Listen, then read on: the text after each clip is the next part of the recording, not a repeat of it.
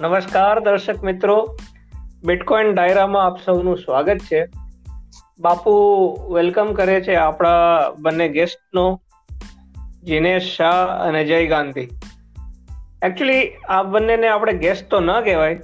આ બંને આપણા પોડકાસ્ટના પાયા છે. તો આજે ચાલુ કરીએ આજનો પોડકાસ્ટ પહેલો પ્રશ્ન એ છે કે બહુ બધા લોકોએ મને કીધું કે બિટકોઇન એક બબલ છે, ફુગો છે. આમાં પૈસા ના રોકાય. તો દર્શક મિત્રોને જણાવી દઈએ કે અમે કોઈ વસ્તુને એડવોકેટ નથી કરતા કે ઇન્વેસ્ટમેન્ટ એડવાઇસ નથી આપતા બટ જનરલ ચર્ચા કરીએ છીએ. એકેડેમિક ડિસ્કશનની દ્રષ્ટિએ આના ઉપર આપણે ચર્ચા કરશું ને વાત કરશું. સ્પેસિફિકલી બિટકોઇન નહીં, પણ કોઈ પણ ક્રિપ્ટોકરન્સી એ સ્કેમ નથી, એ સ્પેક્યુલેશન નથી. એ આપણે કઈ રીતે માની શકીએ? જીનેશભાઈ. ઓકે. બિટકોઇન બાપુ હું આમાં દર્શક મિત્રોનો જે ક્વેશ્ચન છે કે બિટકોઇન અથવા ક્રિપ્ટોકરન્સી છે, એમાં ઘણું બધું બબલ છે અને ઘણા બધા સ્કેમ્સ છે. એમાં હું ઘણે હદ સુધી એગ્રી કરીશ કે ક્રિપ્ટોમાં કે બિટકોઇન અથવા એના રિલેટેડ જે બી ઘણા બધા નવા કરન્સીઝ આવે છે, નવા ટોકન્સ આવે છે, એમાંથી હજારમાંથી લગભગ નાઇન્ટી પર્સન્ટ સ્કેમ્સ હોય છે. અને કદાચ પ્રોજેક્ટ્સ જેન્યુઅન પ્રોજેક્ટ્સ બી હોય, પણ એ ફેલ જતા હોય છે. એટલે ઘણી બધી ઇનોવેશન્સ થઈ રહી છે, ઘણી બધી નવા આઈડિયાઝ આવી રહ્યા છે. બિટકોઇન અથવા ક્રિપ્ટોનું આજે market cap four fifty billion dollars પહોંચી ગયું છે. એટલે it is almost half a trillion dollar હવે ઇન્ડિયાની economy two trillion three trillion ડોલરની છે. તો આ ઓલમોસ્ટ ક્રિપ્ટો ઇકોનોમી એના, એની વન થર્ડ ઇકોનોમી જેટલું થઈ ગયું છે. તો આવડી મોટી જ્યારે ઇકોસિસ્ટમ હોય તો ત્યારે ફ્રોડ્સ અને સ્કેમ્સ અને બબલ થવાના જ છે. અગર આપણે સ્પેસિફિકલી બિટકોઇનની વાત કરીએ તો ઘણા લોકો એને ટ્યુલિપ બબલ સાથે કમ્પેર કર્યું છે. હવે આમાં બે ચાર ડિફરન્સીસ છે કે બિટકોઇન છે એ ટ્યુલિપ બબલથી કેમ અલગ છે. ટ્યુલિપ બબલમાં જ્યારે એકવાર એ પીક ઉપર પહોંચ્યો હતો ટ્યુલિપ બબલની પ્રાઇસ ત્યારે અને પછી એ ક્રેશ થયો હતો, એ પછી કોઈની પ્રાઇસ પાછી ઉપર નથી ગઈ. અને એ જે ટ્યુલિપ બબલનું જે રેલી હતી કે જે જે બબલ હતો, એ અમુક મહિનાઓ માટે જ હતો. દર્શક મિત્રોને સમજવા માટે કે ભાઈ ટ્યુલિપ બબલ શું હતું કે ટ્યુલિપ મેનિયા શું હતું? તો ટ્યુલિપ એક ફ્લાવર હતું યુરોપમાં. આમ એ એકચ્યુઅલી ઇસ્તાંબુલમાં અને ટર્કીમાં ઉગતું હતું. પણ એની ડિમાન્ડ યુરોપમાં એટલી બધી મોટી થઈ ગઈ હતી કે એક બબલ ઉપર તમે આખું મહેલ ખરીદી શકો. એટલી એની એક ટાઈમે વેલ્યુ થઈ ગઈ હતી. અને એ પછી ક્રેશ થતા. એ સાવ કોડીના દામ ઉપર ચાલ્યા ગયા હતા. એટલે એ આખો બબલ જે હતો એ એકદમ શોર્ટ પીરિયડ માટે હતો અને એકવાર એની જે પીક પ્રાઇસ ઉપર ગઈ અને પછી એ પ્રાઇસ કોઈ દી પાછી નથી આવી. જ્યારે બિટકોઇનમાં લાસ્ટ બાર વર્ષમાં ઘણી બધી વાર બિટકોઇન પીક ઉપર ગયો છે, પાછો ક્રેશ કર્યો છે અને એ પીકથી આગળ ચાલ્યો ગયો છે. એનું હમણાં જ રિસેન્ટલી એક્ઝામ્પલ હતું કે ટુ થાઉઝન્ડ સેવન્ટીનમાં બિટકોઇન વીસ હજાર ડોલરે પહોંચ્યો હતો. અને પછી એ ક્રેશ થઈને ફોર થાઉઝન્ડ ડોલરે પહોંચી ગયો હતો. એટલે ઓલમોસ્ટ એટી પર્સન્ટ ક્રેશ થયો હતો. અને એ બિટકોઇન આજે પાછો ટ્વેન્ટી થાઉઝન્ડ ક્રોસ કરીને ટ્વેન્ટી ફોર થાઉઝન્ડ પહોંચી ગયો છે.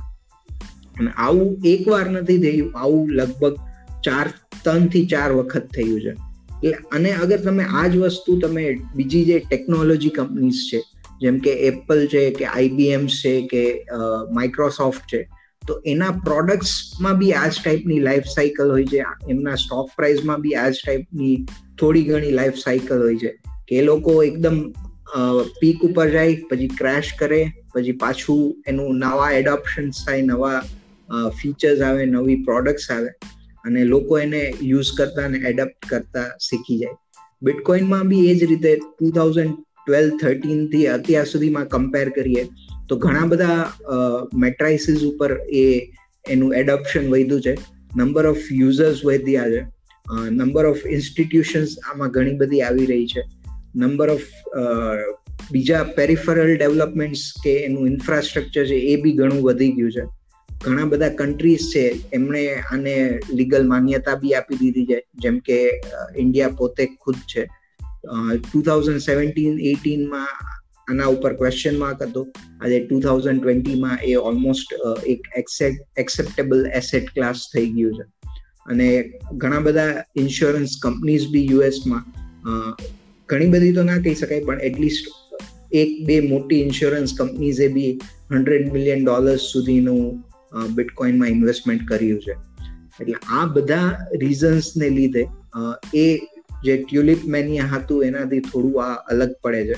અને આ એક ટેકનોલોજી નું જે લોકોને ખ્યાલ હશે કે જે રીતે વોટ્સઅપ છે, જે રીતે ફેસબુક છે, એનું જે રીતે એડોપ્શન થયું છે કે પેલા સ્ટાર્ટિંગમાં અમુક લોકો યુઝ કરતા હોય ને પછી એકદમથી એક્સપોનેન્શિયલી બહુ બધા લોકો યુઝ કરવા માટે નેટવર્ક ઇફેક્ટને લીધે.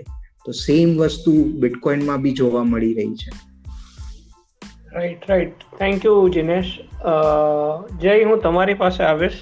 What is your view so એક વસ્તુ તો ક્લિયર થઈ ગઈ કે આમાં સ્કેમ્સ તો હોય છે. એટલે we need to be smart to identify what is a scam and what can be a scam what may be a scam but coming to the basic question આજે મને કદાચ ક્રિપ્ટો કરન્સીમાં ઇન્વેસ્ટમેન્ટ કરવાની ઈચ્છા ન થતી હોય, તો what are the reasons that I should think otherwise હું શું કામે ક્રિપ્ટો કરન્સીને એક ઇન્વેસ્ટમેન્ટ એવેન્યુ તરીકે એક્સપ્લોર કરું.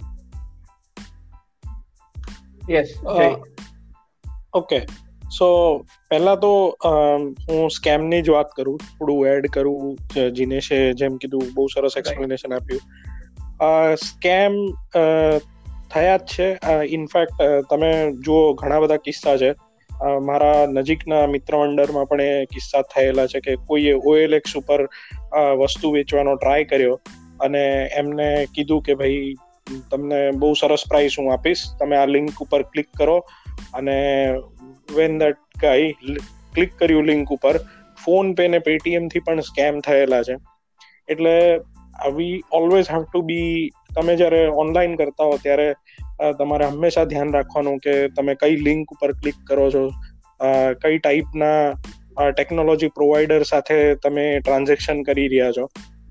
ઇનફેક્ટ આપણે ઇન્ડિયા ચાઇનાનું હમણાં જે પ્રેવેલન્ટ સિનારીઓ છે, તો ફ્લિપકાર્ટ કે એમેઝોનના બિગ બિલિયન જે સેલ થતા હોય છે, એ ટાઈપના મોક કરેલા ફિશિંગ એટેક્સ પણ ચાઇનીઝ લોકો મતલબ ચાઇનીઝ સાયબર ઇન્ટેલિજન્સ ઇન્ડિયન્સ જે ટીયર ટુ ને ટીયર થ્રી સિટીઝમાં હોય, જ્યાં ઓનલાઈન ટ્રાન્ઝેક્શનની અવેરનેસ થોડી ઓછી હોય અથવા તો ઘણા બધા ઇન્ડિયામાં હજી એવા લોકો છે કે જે ફર્સ્ટ ટાઈમ કરી રહ્યા હોય, એવા લોકોને પણ ટાર્ગેટ કરવામાં આવે છે. એટલે આપણે થોડું પોતાની જાતને આપણે એજ્યુકેટ કરીએ અને પછી આપણે આમાં અંદર ઉતરીએ, તો મારા ખ્યાલથી તમને કોઈ સ્કેમ ના કરી જાય. એના ચાન્સીસ બહુ નહીવત થઈ જાય જો તમે એજ્યુકેટ કરો તમારી જાતને. તો એક તો એ વસ્તુ છે. બીજી વસ્તુ ક્રિપ્ટોકરન્સી જે તમારો સવાલ છે એઝ એ ઇન્વેસ્ટમેન્ટ કરવું જોઈએ કે ના કરવું જોઈએ? તો જેમ અત્યારે બિટકોઇન જેમ જીનેશે કહ્યું કે ઘણી બધી બૂમ ને બસ સાયકલ્સથી ઓલરેડી આગળ નીકળી ગયું છે. તો અને જે જે હિસાબથી અત્યારે આગળ વધી રહ્યું છે, અને ફેડરલ રિઝર્વને એ લોકો જે રીતે સ્ટિમ્યુલસ ક્વોન્ટિટેટિવ ઇઝિંગ જે કહે છે, અથવા તો જે રીતનું કોવિડ માટે જે સપોર્ટ પેકેજીસ ડિક્લેર કરે છે એ બધું જોતા એવું લાગે કે ડોલરનું જે પરચેસિંગ પાવર છે એ વીક થતો જાય છે અને ડોલરનો સપ્લાય બહુ ઇન્ફ્લેટ થઈ ગયો છે. અને when you compare to something like specifically bitcoin બીજી ક્રિપ્ટોકરન્સીઝ તો આપણે બહુ ડિટેલ નહીં કરી વાત નહીં કરીએ પણ સ્પેસિફિકલી બિટકોઇન એનો સપ્લાય તો ફિક્સ છે. There will only be two point one million bitcoins ever produced. Uh, 21 million. sorry. uh, 21 million bitcoins પ્રોડક્શનમાં આવશે.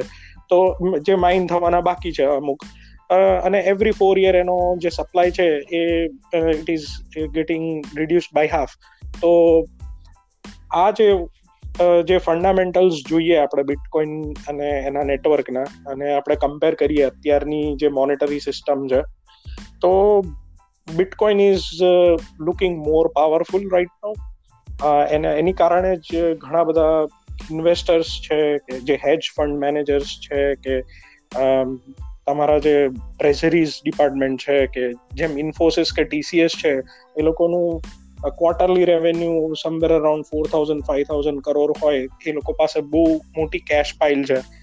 તો કદાચ નેક્સ્ટ ફાઈવ યર્સમાં કે next three યર્સમાં any of these Indian companies કોઈ એવું ડિસિઝન લે કે અમે અમારા ટેન પર્સન્ટ જે કેશ રિઝર્વ છે કે ફાઈવ પર્સન્ટ કેશ રિઝર્વ છે, એ અમે આવી રીતે કોઈ બિટકોઇન કે એવી કોઈ ક્રિપ્ટોકરન્સીમાં અમે યુ નો ડાયવર્સિફાઈ કરી નાખીએ તો નવાઈ નહીં નવાઈ નહીં લાગે.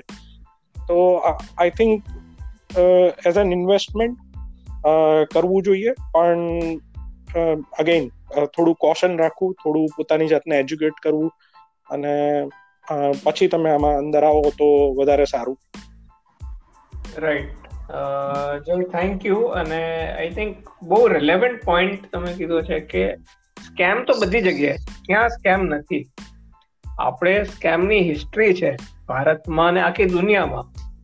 સાવ બેઝિક વસ્તુમાં પણ સ્કેમ જો થઈ શકતું હોય તો આ તો કોમ્પ્લિકેટેડ વસ્તુ છે અને કોમ્પ્લિકેટેડ વસ્તુઓમાં સ્કેમ કરવો વધારે ઇઝી હોય. એટલે એક સ્કેમ થયો એના લીધે આપણે આખી ટેકનોલોજીને સારી રીતે ન જોઈએ એ સારું ન કહેવાય. એટલે વેરી વેલિડ પોઈન્ટ કે ઓએલએક્સ પણ ઉપર સ્કેમ થાય છે. યુપીઆઈમાં પણ થાય છે. So in a similar manner, it happens on uh, blockchain and Bitcoin also.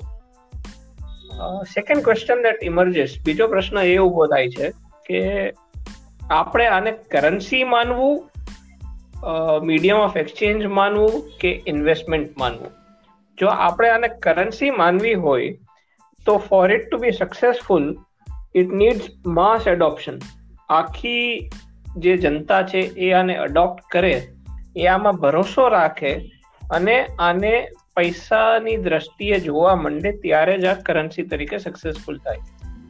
And obviously જો ગવર્મેન્ટ આને એડોપ્ટ કરી લે કે ડિજિટલ કરન્સીના કોઈ પણ સ્વરૂપમાં આને લઈ આવે, તો તો definitely it will I mean તો પબ્લિકનો તો કોન્ફિડન્સ આવે જ. બટ જ્યાં સુધી આ બધું ન થાય ત્યાં સુધી should people view it as currency medium of exchange or they should view it as investment jinesh or jay whosoever wants to take this અગર હું બેઝિક કરન્સીના ફંક્શન્સ સમજાવું તો એ ત્રણ ફંક્શન્સ છે એક છે સ્ટોર ઓફ વેલ્યુ કે તમારી જે વેલ્યુ છે કરન્સીની એ કોન્સ્ટન્ટ રહે છે અથવા તો ધીમેથી અથવા સ્લોલી એ ઇન્ક્રીઝ થાય છે સેકન્ડ છે એ તમારું મીડિયમ ઓફ એક્સચેન્જ છે, કે તમે એ કરન્સીથી તમે કોફી લઈ શકો, શાકભાજી લઈ શકો કોઈ બી જગ્યાએ ટ્રાન્ઝેક્ટ કરી શકો.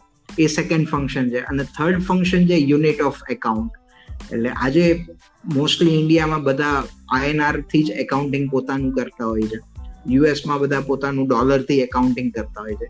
આ બધાનું કારણ છે કે ગવર્મેન્ટ જે છે યુએસ ગવર્મેન્ટ છે ડોલરમાં ટેક્સ લે છે ને ઇન્ડિયન ગવર્મેન્ટ છે, એ ઇન્ડિયન રૂપીમાં ટેક્સ લે છે એટલે ટેક્સેશનને લીધે બધાએ પોતાનું એકાઉન્ટિંગ આઈએનઆર અથવા તો ડોલરમાં રાખવું પડે છે, પોતપોતાના કન્ટ્રીના હિસાબે.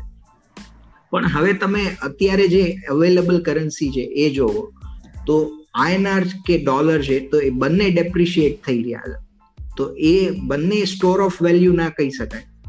અને સેમ વે આજે આઈએનઆર છે, એ મીડિયમ ઓફ એક્સચેન્જ છે but it is a medium of exchange only in India આજે તમારે કોઈ યુએસની સાઇટ ઉપરથી પ્રોડક્ટ મંગાવી હશે, તો તમારું આઈએનઆર નથી ચાલવાનું.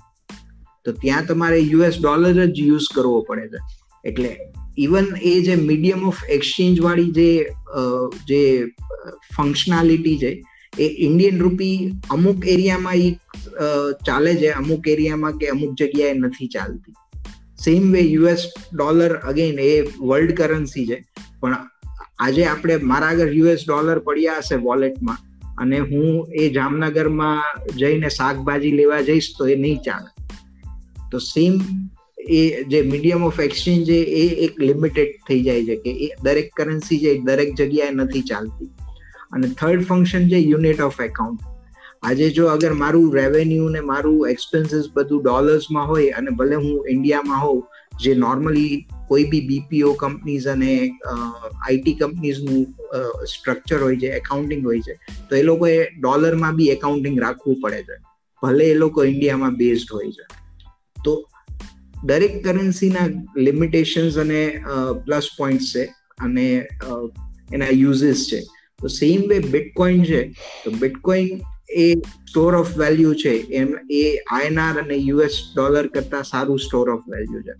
મીડિયમ ઓફ એક્સચેન્જમાં એને આપણે યુએસમાં કોઈ ડિપાર્ટમેન્ટ સ્ટોરમાં કે અથવા ઇન્ડિયામાં કોઈ શાકભાજીની લારી ઉપર આપણે યુઝ નથી કરી શકતા.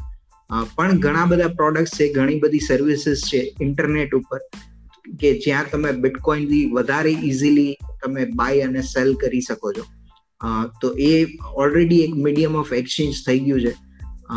ઇન્ટરનેટ ઉપર ખરીદી અને વેચાણ કરવા માટે.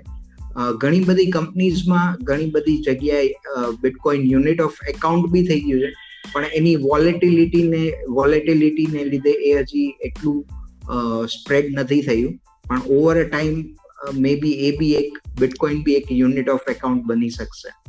એટલે તમારો જે ક્વેશ્ચન હતો કે ભાઈ બિટકોઇનને કરન્સી તરીકે લેવું કે ના લેવું, તો આઈ વુડ સે કે ભાઈ થોડો ટાઈમ લાગશે. દસ વર્ષમાં આ ત્રણેય એરિયામાં જે સૌથી વધારે સક્સેસફુલ એરિયા જે થયો છે એઝ અ કરન્સી તો એ સ્ટોર ઓફ વેલ્યુ તરીકે બિટકોઇન એમાં સક્સેસફુલ થઈ ગયો છે. એ એ વિધાઉટ એની ડાઉટ એ પ્રૂવ થઈ ગયું છે. હવે જે બાકીના બે એના ફંક્શનાલિટીઝ છે, એ ઓવર અ ટાઈમ ધીમે ધીમે અચીવ થશે. Right Jinesh thank you I think I I'll inform the audience કે બેંક ઓફ ઇન્ટરનેશનલ સ્ટાન્ડર્ડ્સ છે, એ લોકોએ ડ્રાફ્ટ એક અપ્રોચ પેપર બહાર પાડ્યું છે કે જેમાં સેન્ટ્રલ બેંક્સ ઘણા બધા દેશોની ભેગી આવી અને એ લોકોએ એક બ્રોડ માળખું તૈયાર કર્યું કે ડિજિટલ કરન્સીનું સ્વરૂપ કે એનું સ્ટ્રક્ચર એના બ્રોડ ફંડામેન્ટલ્સ કઈ રીતે હોય એ એ લોકોએ હમણાં એક રિલીઝ કર્યું છે કે હવે બધી સેન્ટ્રલ બેંક્સ પણ વિચારે છે કે we should explore digital currency તો કદાચ આગળ જતા એવું બને કે પ્રોબેબલી કદાચ બિટકોઇન નહીં but there will be some form of digital currency which the country might bring in respective દેશોની અલગ અલગ સરકારો કે ત્યાંની બેંક્સ પોતાની જ એક ડિજિટલ કરન્સી ઊભી કરે, તો એમાં કદાચ નવાઈ નહીં આવે. એટલે આજની તારીખે આપણે જોઈએ તો બિટકોઇનમાં લાર્જલી જેમ જેનેશે કીધું એમ ઇન્વેસ્ટમેન્ટ અને સ્ટોર ઓફ વેલ્યુ બેઝિકલી એ બે વસ્તુ માટે આનો ધરખમ ઉપયોગ થાય છે અને થઈ શકે છે. કરન્સીના બીજા ફંક્શન્સ છે કે જેનાથી તમે વસ્તુઓ ખરીદી શકો, લઈ શકો, વેચી શકો, એ યુઝ કેસ આગળ જતા કદાચ બની શકે. પણ આગળ જતા એને રિસ્પેક્ટિવ કન્ટ્રીઝની ડિજિટલ કરન્સી પણ કદાચ કોમ્પિટિશન આપી શકે બિટકોઇનને Jay do you have any thoughts on this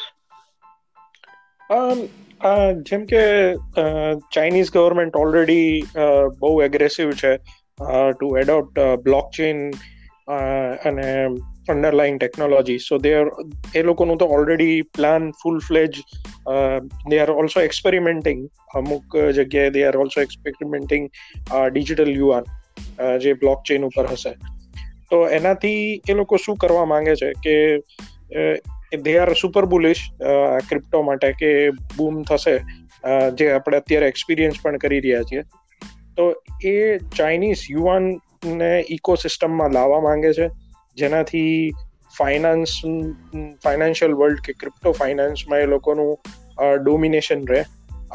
A already એ લોકો ટ્રાય કરવા માંગી રહ્યા છે. અને પણ એ અગેઇન કેવું છે કે એ અંડર ચાઇનીઝ ગવર્મેન્ટ જ રહેવાનું છે. જેમ કે સેન્ટ્રલ બેંક આજે કંઈ પણ કરન્સી લાવશે, તો that'll still going to be owned and maintained managed by central entity જે અત્યારનું મોડલ છે, બસ એને ખાલી બ્લોક ચેન ઉપર લઈ આવશે એ લોકો. પણ જેમ કે ડિસેન્ટ્રલાઇઝ કહીએ કે આપણે પ્રાઇવેટાઇઝેશન ઓફ મની કહીએ, કે જ્યાં ગવર્મેન્ટનો પાવર એટલો ના હોય, તો એ જે યુઝ કેસ છે ને, એમાં સેન્ટ્રલ ગવર્મેન્ટની જે ડિજિટલ કરન્સીસ છે એ થોડી ફેલ થતી હોય એવું લાગે છે.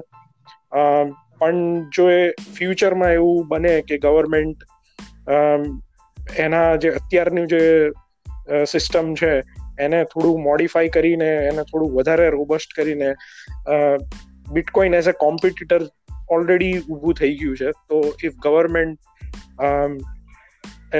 પોતાનું behaviour in terms of financial stimulus ને એ બધું જો બદલે, તો કદાચ એ કોમ્પિટિટર થઈ શકે. પણ just getting a digital currency મારા ખ્યાલથી એ થોડું જે લોકો પ્યોર કે ફંડામેન્ટલિસ્ટ છે, કે જે લોકોને decentralisation as a use case બહુ જ મેટર કરે છે. આઈ થિંક એ લોકો થોડા શું કહેવાય કે એટલા બધા આકર્ષિત નહીં થાય આ કોન્સેપ્ટથી શું કેવું છે જીનેશ? હા, જય, તારો પોઈન્ટ વેલિડ છે કે જે સીબીડીસીસ છે કે સેન્ટ્રલ બેંક ડિજિટલ કરન્સીસ છે, એ મોસ્ટલી જે અત્યારની કરન્સીસ છે એનું ડિજિટલ ફોર્મેટ હશે. એ નો ડાઉટ આ સિસ્ટમને ઇમ્પ્રુવ કરશે. જેમ એલપીજીના સબસિડીઝ આપણને ડાયરેક્ટલી બેંક એકાઉન્ટમાં આવવા માંડ્યા. વચ્ચેની મિડલ મેન ઇન્સ્ટિટ્યુશન્સ જે હતી કે જે કંપનીઝ હતી એ બધી નીકળી ગઈ અને સિસ્ટમમાં એફિશિયન્સી આવી. એમ જ સેન્ટ્રલ બેંક ડિજિટલ કરન્સી જે બધી બેંક્સ છે મિડલમેન છે, એ એમને બાયપાસ કરી નાખશે.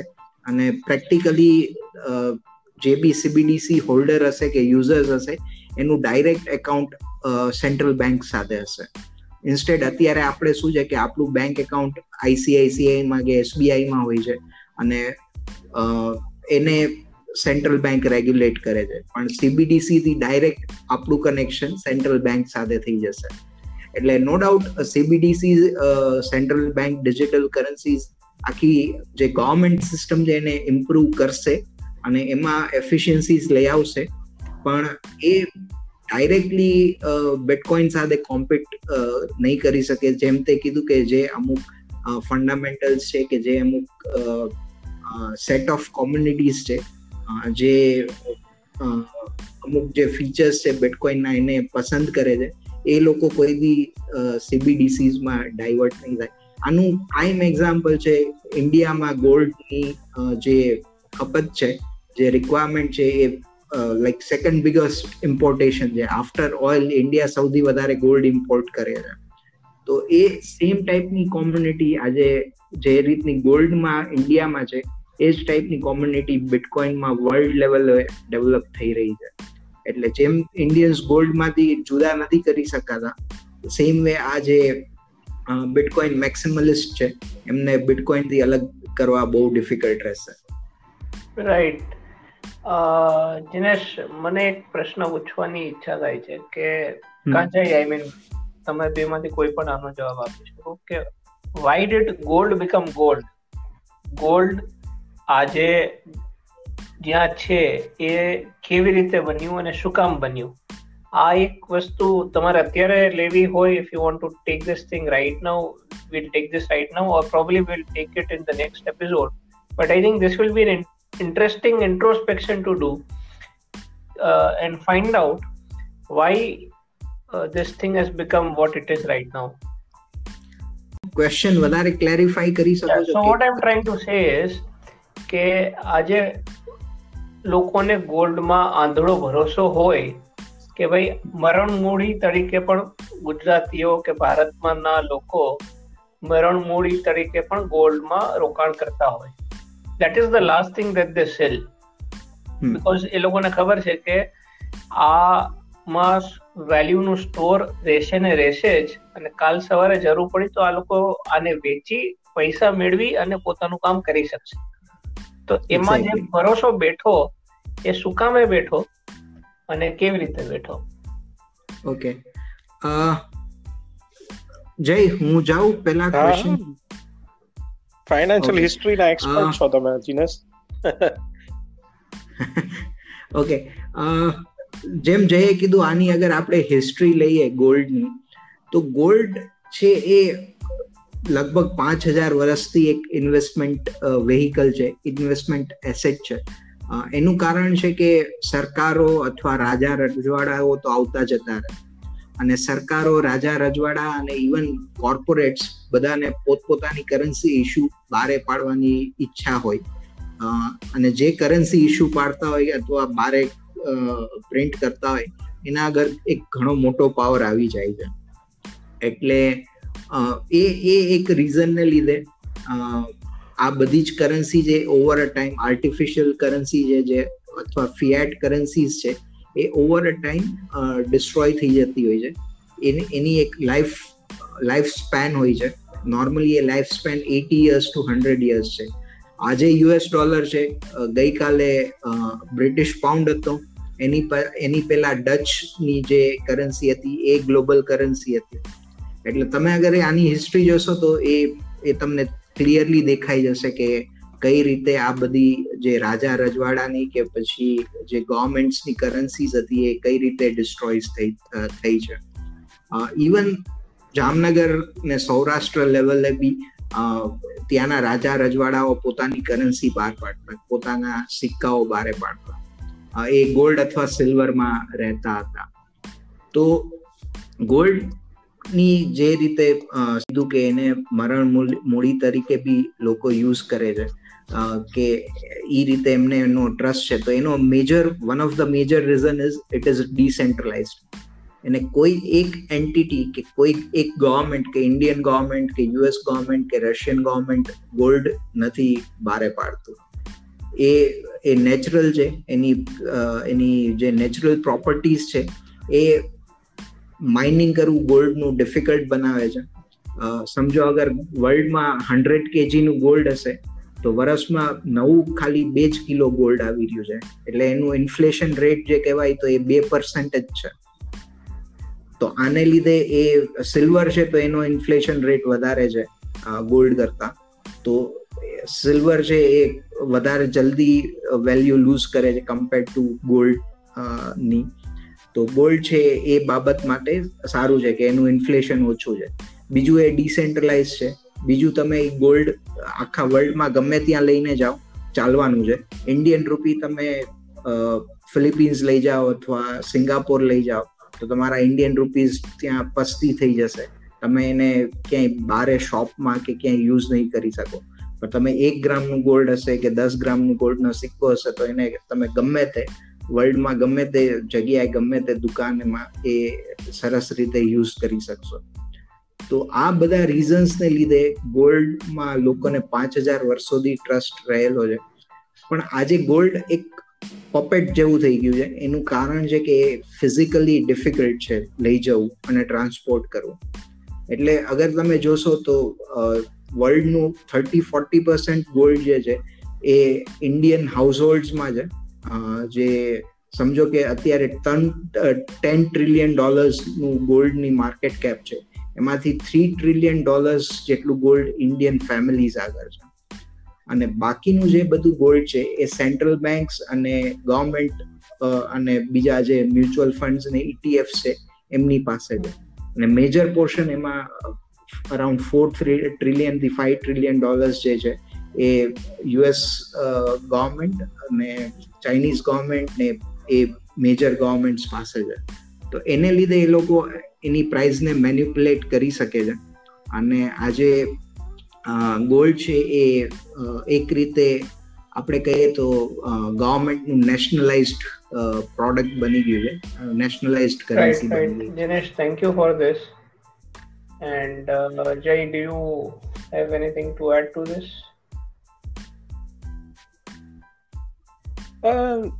I think આટલું બરાબર છે અત્યારે. Okay now the uh, concluding question for today કે પોસિબલ કે બિટકોઇન હેક થઈ શકે?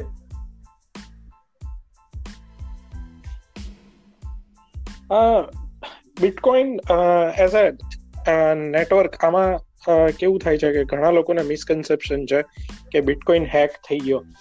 જનરલી હોય છે શું કે બિટકોઇન જે ક્રિપ્ટોકરન્સી એક્સચેન્જીસ હોય છે એ હેક થતા હોય છે. અને એ જ્યારે હેક થતા હોય, ત્યારે એ લોકોના વોલેટમાંથી બિટકોઇન બધા જે છે, એની થેફ્ટ થતી હોય છે કે ચોરી લેતા હોય છે. બરાબર છે? એટલે જ્યારે પણ, એટલે આ વસ્તુ નો તફાવત સમજવો બહુ ઇમ્પોર્ટન્ટ છે કે બિટકોઇન હેક થાય છે કે ક્રિપ્ટોકરન્સી એક્સચેન્જીસ હેક થાય છે. જનરલી આપણું જે બિટકોઇન નેટવર્ક છે કે જે બ્લોકચેન છે બિટકોઇનની કે જે ડિસેન્ટ્રલાઇઝ નેટવર્ક છે બિટકોઇનનું જેની કારણે આખું નેટવર્ક ચાલતું હોય છે બિટકોઇનનું એ આજ સુધી હેક નથી થયું. એના ઘણા બધા રીઝન્સ છે. ધ પ્રાઇમરી રીઝન ઇઝ કે અત્યારે આપણે જોઈએ તો there are eleven thousand five hundred એટલે કે સાડા અગિયાર હજાર નોડ્સ બિટકોઇન નોડ્સ છે એક્રોસ વર્લ્ડ એટલે કોઈ એક સિંગલ પોઈન્ટ ઓફ ફેલિયર નથી આ network that is why it is called decentralised એટલે કોઈ એક નોડ માનો કે હેક થઈ જાય, તો બીજા બધા જે નોડ્સ છે, એ જે નવો જે જે હેક થયું છે એને જે ટ્રાન્ઝેક્શન્સ મેલિશિયસ કે ખરાબ ટ્રાન્ઝેક્શન્સ ઇન્સર્ટ કરવાનો ટ્રાય કરશે, તો એ બીજા બધા નોડ્સ કહેશે કે આ વેલિડ એન્ટ્રીઝ નથી અને એને રિજેક્ટ કરી દેશે. એટલે જે ટ્રાન્ઝેક્શન વેલ્યુ એ એડ્રેસથી બી એડ્રેસ ઉપર જઈ રહી છે, તો એમાં કોઈ ફેર નહીં પડે, કેમ કે એ પર્ટિક્યુલર ટ્રાન્ઝેક્શન બ્લોક ચેનમાં એન્ટ્રી જ નહીં લઈ શકે. એટલે it is as good as કે રિજેક્ટ થઈ ગયું છે. તો આવા બધા જે વેલિડેટર્સ છે, અને એ મોસ્ટલી કોઈ પ્રાઇવેટ કંપની કે કોઈ ગવર્મેન્ટ બોડી કે એ લોકો આ નોડ્સ નથી ચલાવતા. તમારા, મારા જેવા જે પ્રાઇવેટ જે લોકો છે કે જે બિટકોઇન મેક્સિમલિસ્ટ છે, જેમ દિનેશ વાત કરતા હતા, કે જે જેમને ખૂબ લગાવ છે જેમ કે આપણે ઇન્ડિયામાં લોકોને ગોલ્ડ પ્રત્યે ખૂબ લગાવ છે, જે એવા લોકો જે છે, એ લોકો નોટ્સ પણ ચલાવે છે પોતાના બિટકોઇન હોલ્ડિંગ્સની પ્રાઇવસી માટે as well as to participate and participate in the network તો એની કારણે થાય કેવું કે જે બિટકોઇન નેટવર્ક છે એની સિક્યોરિટી મેન્ટેન થાય. પ્લસ જો તમે કોઈ માણસ એવું વિચારે કે મારી પાસે હું ખૂબ કમ્પ્યુટિંગ પાવર લઈને આવું અને બિટકોઇન નેટવર્કને હેક કરું, તો એણે જે eleven thousand five hundred nodes છે, એના જે ફિફ્ટી વન પર્સન્ટ કેપેસિટી છે, એટલો કમ્પ્યુટિંગ ને હેશ પાવર લઈને આવવું પડશે. થોડું ટેકનિકલ છે, પણ ફિફ્ટી વન પર્સન્ટ એટેક કોઈ પણ ગૂગલ કરશે તો વધારે માહિતી મળી જશે. પણ સિમ્પલ વસ્તુ છે કે તમારે કોઈ કંપની ઉપર તમારે માલિકી કરવી હોય અથવા તો તમારા શેર હોલ્ડર તમે as a major share holder હોવ ફિફ્ટી વન પર્સન્ટ શેર તમારી પાસે હોય, તો તમારો જે બોલેલું જે છે કે જે પણ તમે કહો તો એનું વજન પડે અને તમારા ફેવરમાં ડિસિઝન્સ લેવાય. તમારે જે કરવું છે એ તમે કરી શકો બેસિકલી તો એવું જ છે કે બિટકોઇન નેટવર્કમાં તમે fifty one percent computing power hash power લઈને આવો, એન તો તમે બ્લોકચેન કદાચ એનું જે સ્ટેટ છે એ બદલી શકો. And at that point in time તમે એવું કહી શકો કે બિટકોઇન હેક થયું બિટકોઇન નેટવર્ક હેક થયું. પણ એવું દસ મિનિટ માટે પણ તમારે કમ્પ્યુટિંગ પાવર લઈને આવો અને તમે હેક કરવાની કોશિશ કરો. તો એ એ અત્યારના જે બિટકોઇનની વેલ્યુ છે, એનાથી તમે ખાલી દસ જ મિનિટ માટે જો તમારે કરવું હોય તો વન બિલિયન ડોલર્સની ખપત લાગે.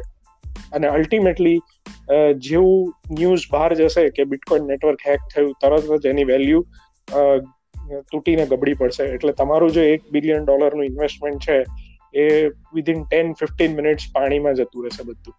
એટલે કોઈ ઇન્સેન્ટિવ નથી કે એટલો કમ્પ્યુટિંગ પાવર લઈને તમે આવો અને તમે હેક કરવાની કોશિશ કરો નેટવર્કને હવે ક્રિપ્ટોકરન્સી એક્સચેન્જ ઉપર હું પાછો આવું કે ટુ થાઉઝન્ડ ફોર્ટીનમાં સેવન્ટીનમાં ઘણા બધા કેસીસ છે. ઇનફેક્ટ બાયનાન્સનું પણ જે વર્લ્ડ લાર્જેસ્ટ ક્રિપ્ટોકરન્સી એક્સચેન્જ છે આજની ડેટમાં સેન્ટ્રલાઇઝડ તો એ હેક થયેલાના દાખલા છે. પણ હવે એવા બધા કિસ્સા થોડા ઓછા સાંભળવા મળતા હોય છે. એટલે હું એવું નથી માનતો કે આ વસ્તુ હેક થઈ શકે. એટલે છેલ્લા બાર વર્ષમાં એનું જે અંડરલાઈંગ ઇન્ફ્રાસ્ટ્રક્ચર ને નેટવર્ક છે એમાં કોઈ જ પ્રોબ્લેમ્સ નથી. એટલે આપણે એવું કહી શકાય so far so good right right તો હું દર્શક મિત્રો માટે સમરાઇઝ કરું. તો correct me if I am wrong જ્યાં સુધી મને સમજાણું ત્યાં સુધી એવું છે કે જો તમારા પૈસા તમારા બિટકોઇન ક્રિપ્ટો એક્સચેન્જમાં પડ્યા હોય અને એ એક્સચેન્જ હેક થાય તો તમે પૈસા ગુમાવી શકો. પણ જો તમે એ એક્સચેન્જમાંથી પૈસા કાઢી અને કોઈ ઇન્ડિપેન્ડન્ટ વોલેટમાં બિટકોઈન રાખ્યા હોય, તો એ એક્સચેન્જ હેક થાય તો પણ તમારા ઉપર કંઈ અસર ન આવે. ઇઝ ઇટ ધેટ વે જય હા, એટલે સાચી વાત છે કે તમે તમારા ક્રિપ્ટો કરન્સી એક્સચેન્જ ઉપર એટલી જ અમાઉન્ટ રાખો કે તમારે જો ટ્રેડ કરવું છે એ અમાઉન્ટનું કે ક્વિક ઇન્ટ્રાડે કરવું છે તમારે, કે તમારે બે મહિના, ત્રણ મહિનામાં અથવા તો પ્રાઇસ આટલો વધે ને તમારે એક્ઝિટ લઈ લેવી છે, તો જ રાખો. અધરવાઇઝ ઘણા સારા સોલ્યુશન્સ છે, ઘણા સારા વોલેટ્સ છે. તમે એ તમારા જે બિટકોઇન્સ છે એને વોલેટ્સમાં લઈ લો અને ક્રિપ્ટો એક્સચેન્જ ઉપર એટલું બધું એક્સપોઝર ના રાખો. રાઈટ સો આમાં એક હું કરીશ. એ જે ક્રિપ્ટો એક્સચેન્જીસ છે એ તમારી પ્રાઇવેટ કીઝ કંટ્રોલ કરે છે. એટલે તમે એ એક્સચેન્જીસ ઉપર પડેલા ફંડને તમે કંટ્રોલ નથી કરી શકતા. પણ જે તમે ઇન્ડિપેન્ડન્ટ વોલેટ્સનું કીધું કે અથવા જે સેલ્ફ કસ્ટોડિયલ વોલેટ્સ છે, એમાં તમે પોતે પ્રાઇવેટ કીઝ કંટ્રોલ કરો છો. અને બિટકોઇનમાં એક બહુ બેઝિક ફંડામેન્ટલ નિયમ છે not your keys not your bitcoin એટલે તમે અગર જો આ બિટકોઇનની કીઝ કંટ્રોલ નથી કરતા તમે જે વોલેટ છે એ તમારી કીઝ તમારી રીતે કંટ્રોલ નથી કરી રહ્યા તો એ બિટકોઇન તમારા નથી. અને એમાં હેક થવાની પ્રોબેબિલિટી ઘણી વધી જાય છે. એટલે બિટકોઇનમાં હંમેશા યાદ રાખવું not your keys not your અને એ જ્યારે પણ હેક થયું છે, ત્યારે એ બધી પ્રાઇવેટ કીઝ એક્સપોઝ થયેલી છે, એ એક્સચેન્જીસ ઉપર.